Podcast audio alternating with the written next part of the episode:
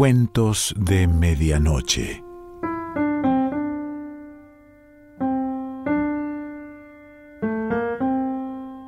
El cuento de hoy se titula El concurso y pertenece a Liliana Heker.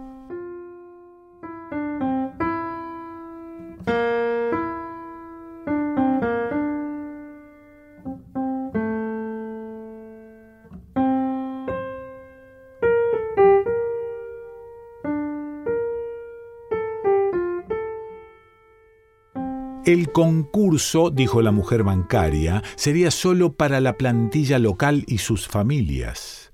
Remus se quedó suspendido en la palabra plantilla.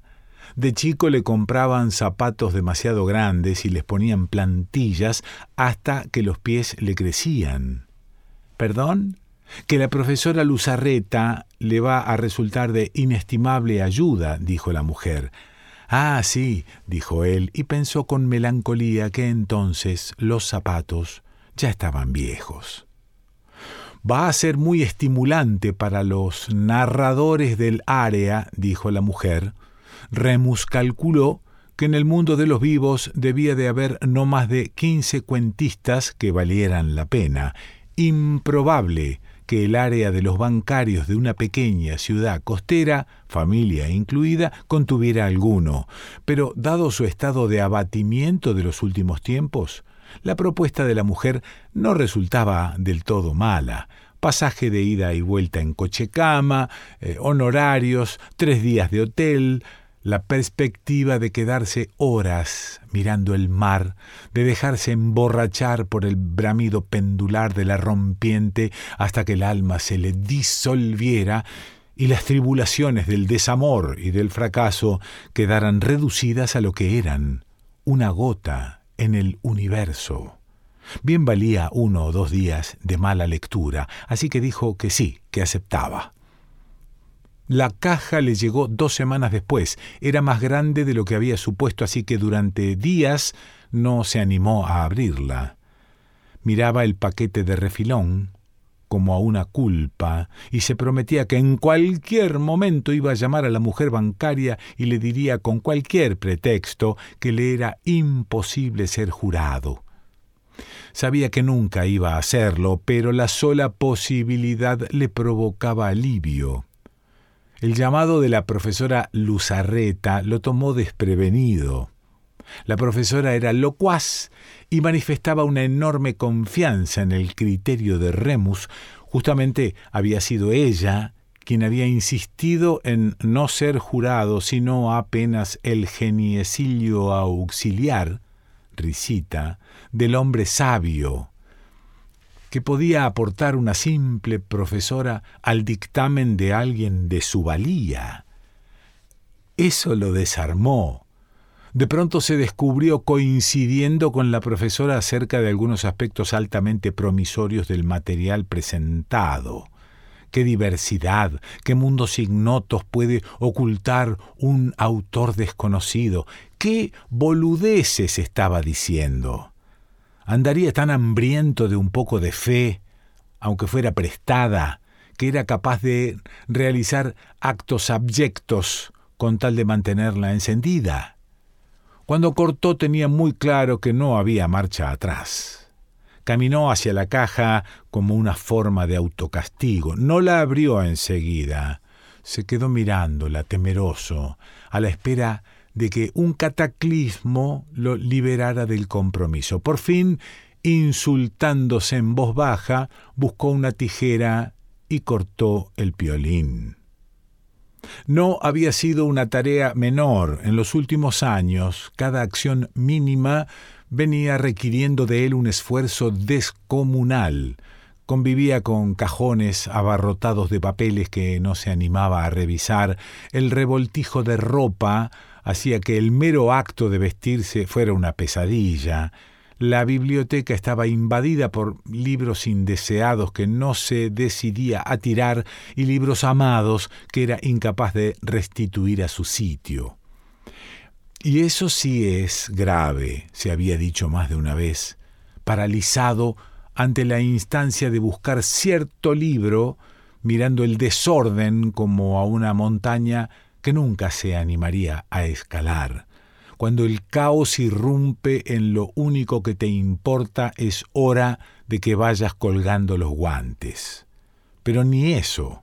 Él no tenía guantes que colgar ni coleta que cortarse de un tajo. Simplemente esto que iba languideciendo dentro de él, muriéndosele de a poco, sin que el menor indicio lo hiciera visible a los otros, de modo que las mujeres bancarias y las Luzarretas de toda índole seguirían requiriéndolo en nombre de vaya a saber qué antiguo brillo, sin que él tuviera siquiera el empuje para decirles que no. La lectura resultó peor de lo que había supuesto, un veneno de efectos idiotizantes. Anotó atrás de un formulario que solo puedo neutralizar hundiéndome hasta las verijas en Stendhal. Solía pasarle en los últimos años, sumergirse en ciertas relecturas como quien busca un pedazo de tierra firme cuando el mundo bajo sus pies parece desmoronarse. ¿Qué los llevará a tomarse este trabajo? ¿Creerá alguno de ellos que realmente es capaz de escribir una página que valga la pena? Pensó que sería posible inventar una historia con un personaje como estos concursantes, pueril, desangelado, pero lleno de fe en sí mismo. Aunque maliciaba que no sería él quien la escribiera, ni esa ni ninguna otra, porque daba la casualidad de que él sí había perdido toda confianza en sus propias palabras. ¿De verdad la había tenido alguna vez? ¿O solo se trataba de un sueño? ¿O de un exceso más entre los excesos de los verdes años? Leyó con minuciosidad y pesadumbre. Chapoteó durante días entre episodios insípidos y aventuras demasiado acontecidas. Atendió llamados de la profesora Luzarreta, ansiosa por intercambiar impresiones con él, y de la mujer bancaria, desesperada por imprimir los diplomas, y las fue preparando a que quizá el material no daría para menciones, capaz que tampoco para segundos premios. Justamente para prestigiar el concurso deberían premiar solo la excelencia. ¿No les parecía a ellas? A ellas les parecía cualquier cosa que él decidiera, ¿cómo no?, con tal de que esa decisión les llegara a tiempo para que estuvieran los diplomas. Había tanta expectativa entre el público local. ¿Se daba cuenta Remus? Remus se daba cuenta y prometía que sí, que llegaría a tiempo. Ganas no le faltaban. Necesitaba liberarse de esta pesadilla. Tenía la sensación de que en la última semana no había hecho otra cosa que leer Basofia. Y sobre todo, necesitaba encontrar un cuento aceptable que justificara su viaje al mar. Sin un primer premio no había viaje, eso lo tenía muy claro. Y él necesitaba el mar. Cuanto más abrumado por la lectura, más esperanzas ponía en el viaje. ¿Quién sabe si en medio de esa paz y alejado de todo lo que lo atormentaba, algo de lo que parecía muerto no despertaba en él? Tal vez fue ese deseo del mar, o un breve ataque de benevolencia. Tal vez fue que las virtudes, aunque modestas, eran reales. Lo cierto es que, cuando solo le quedaban por leer 3 o 4 cuentos, encontró uno que le pareció aceptable. Nada del otro mundo, pero al menos con una trama, con un esbozo de estructura y con una situación menos anodina que las otras. Comprobó rápidamente que lo que restaba no ofrecía nada mejor y llamó a la profesora Luzarreta. Le expuso con una elocuencia que no admitía refutación, eso todavía lo hacía muy bien, la distancia que había entre ese cuento y los demás. Y un rato después, metido en la cama, sintió que esa noche la lectura de Rojo y Negro era un placer merecido. 2 días después, Luego de un viaje agradable en coche-cama, llegó al mar. Apenas pudo echarle un vistazo porque tenía el tiempo justo para ir al hotel, darse una ducha y vestirse para el acto de entrega de premios. Los detalles los había arreglado el día anterior con la mujer bancaria.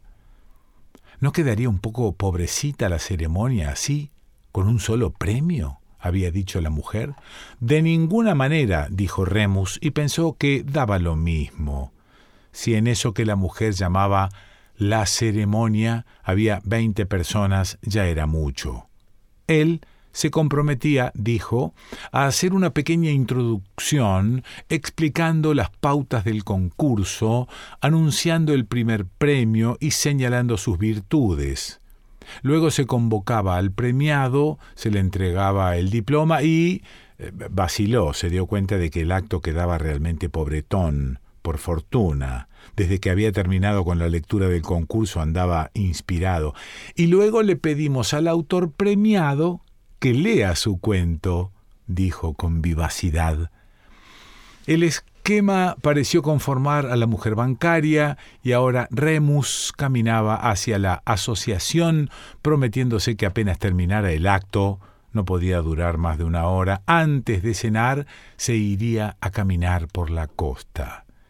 El programa completo, punto final del concurso, caminata por el mar, cena, le pareció delicioso. Se sentía liviano y jovial.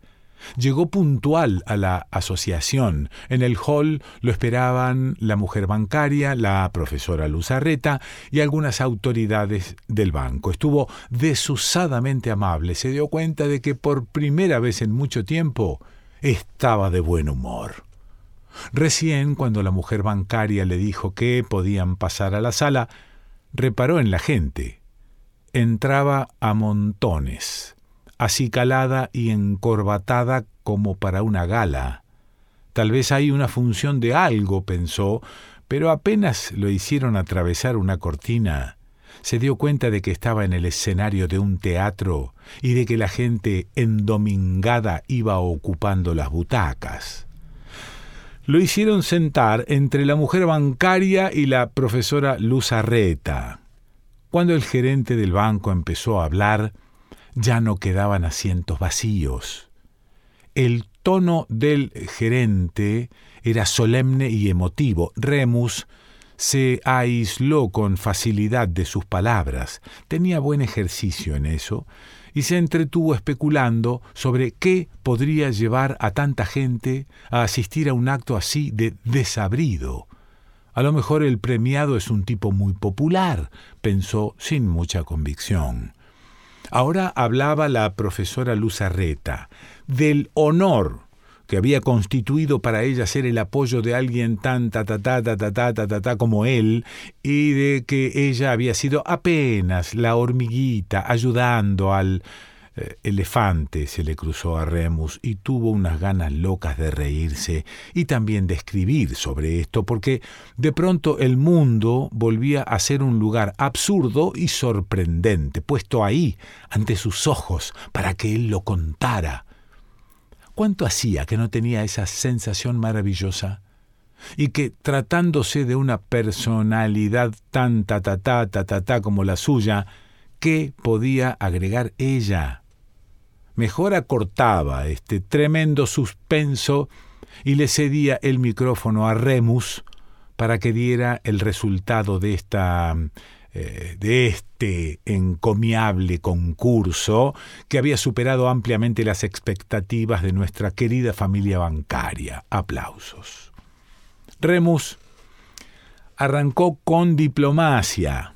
Habló de lo ponderable del número de trabajos, del esfuerzo que eso debió implicar para cada concursante y del buen síntoma que es para una sociedad pequeña como esta tener tanta gente que escribe.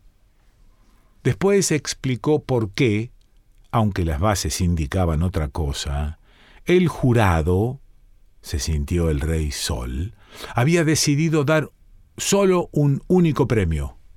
Habló de Maupassant, de Pou, de Quiroga, de epifanías y pistolas cargadas, del bagaje de pavor o de belleza que puede guardar cualquier incidente mínimo. Y algo que excedía los avatares de este concurso empezó a crecer dentro de él.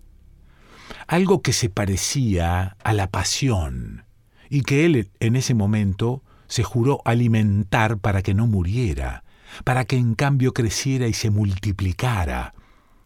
Descendió bruscamente de las alturas y dijo el nombre de la persona premiada. Los aplausos fueron menos calurosos que lo previsible. El premiado subió al escenario, era un hombre bastante joven.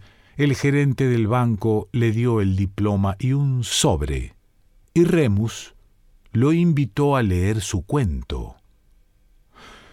Fue un poco cansador para él tener que escucharlo completo, pero lo consolaba saber que este era el último paso de su tarea. Cuando el premiado terminó de leer, los aplausos de Remus fueron de genuino entusiasmo. Eso le impidió recapitular un momento después si el público también había aplaudido. Ya estaba levantándose de su asiento cuando un hombre del público dijo en tono perentorio: «Quiero una explicación». «¿Perdón?», dijo Remus. «Que quiero una explicación de por qué el primer premio lo ganó ese cuento». «Bueno», dijo Remus con una breve risita, «está claro que si ganó el primer premio fue porque fue el mejor, ¿no?». «Eso está por verse», se oyó una voz dentro del público. No era la del hombre que había hablado recién. «¿Perdón?», volvió a decir Remus. «Me parece que no entiendo». «Si no entiende», ahora una voz aguda de mujer, «me gustaría saber por qué se mete a jurado». Remus volvió a sentarse. Vio que el primer premio bajaba discretamente del escenario. «Señora, quiero advertirle que uno no se mete a jurado». Estaba haciendo un gran esfuerzo para no perder la calma. «A uno lo invitan», e hizo un gesto hacia la mujer bancaria. Pero ella lo miraba con expresión ansiosa, como esperando de Remus una solución a este imprevisto. «Mire usted, así que al señor lo invitan». El que había hablado primero ahora estaba de pie. Hizo un giro con el brazo extendido, apelando a la complicidad del público. «Pero quieren que les diga una cosa. Si a mí», se golpeó el pecho, «si a mí me invitan a un congreso de criadores de cocodrilos, ¿saben lo que digo?». Pausa, suspenso. «Digo que no». Aplauso cerrado. Muchos otros se habían puesto de pie. Algunos gritaban. Remus sintió el deseo insoportable de rodear con sus manos el cuello de ese hombre y apretar, hasta que se esfumara de su boca todo sonido. En cambio, preguntó: «¿Se puede saber cuál es el problema?». «El problema, señor», se impuso entre el griterío un hombre que levantaba el dedo admonitorio. «¿Por qué no te meterás el dedo en el culo?», pensó Remus. «Es que yo no me voy a ir de acá sin una explicación valedera de por qué ese cuento que leyó el señor es mejor que el mío». Yo tampoco, se oyó desde distintos lugares. Por fin Remus pudo entender lo que pasaba y la razón de que hubiera tanta gente.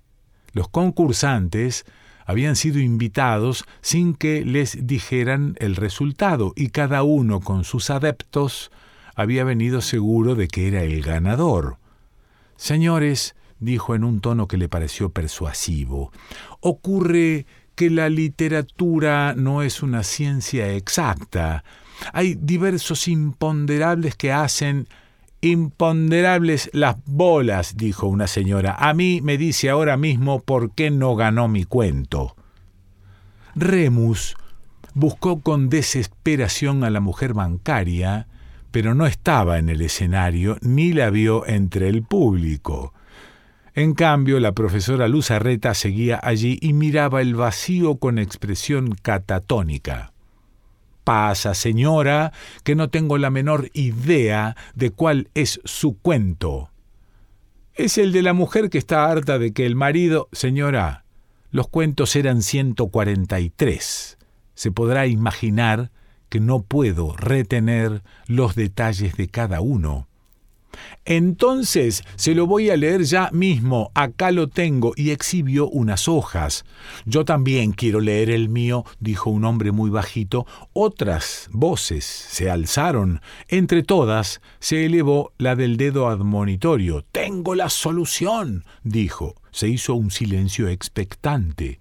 «Que cada uno de nosotros lea en voz alta su cuento y públicamente decidamos cuál es el mejor». «Eso, sí», aulló la sala. «Esta gente está loca», pensó Remus. En ese momento, la profesora Luzarreta le susurró tímidamente en la oreja: «Creo que no queda otra solución». «Usted también está loca», dijo Remus. Dio un puñetazo en la mesa. «No tengo por qué dar explicaciones», gritó. «Yo soy el jurado y el juicio del jurado es inapelable». «Un perfecto ridículo», dijo una adolescente. «Eso es lo que es usted». Fue un puñal en el centro mismo de su corazón. Esa adolescente, que ahora se estaba yendo, iba a guardar para siempre de él esa declaración suya, payasesca. «No te vayas», dijo. «Por favor, no te vayas antes de escuchar lo que te quiero decir». Y le explicó ciegamente, casi como si se confesara, que él no se sentía, nunca se había sentido jurado de nadie salvo de sí mismo, y que era eso, esa ferocidad para juzgarse en relación a algo que él concebía alto y bello, o el hartazgo ante tanta palabra escrita para nada, lo que hacía años que le impedía escribir una sola página y tal vez lo autorizaba a ser implacable con sus semejantes. Pero la adolescente ya no estaba. Solo había una multitud enardecida que gritaba: «No se siente jurado de nadie y nos juzga a nosotros. Es un fracasado. Leamos nuestros cuentos delante de sus narices para que por fin surja la verdad». Una mujer se puso de pie y se disponía a leer. Varios gritaron: «Después yo», y agitaron sus hojas en el aire. «Dios mío, no merezco este castigo», pensó Remus, y al mismo tiempo pensó que tal vez sí lo merecía por arrogante, por soberbio, por creerse con derecho a hablar en nombre de una obra alta y bella que él no podría realizar nunca. Miró a su costado y vio que la profesora Luzarreta se había ido. «Que le lean a Magoya», murmuró. «Lo que es yo, esto no me lo aguanto». Y con bastante agilidad saltó del escenario con el propósito de escapar. No llegó muy lejos. Alguien lo aferró de las solapas para impedirle la huida. Otro le dio un golpe en el plexo. Mientras caía, vio una enfurecida pléyade de autores que, bien alta la fe en sí mismos, se abalanzaban sobre él, hambrientos de celebridad y de gloria.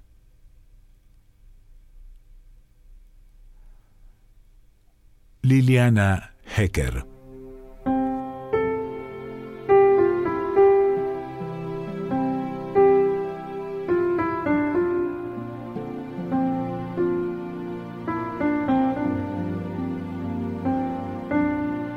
Cuentos de medianoche.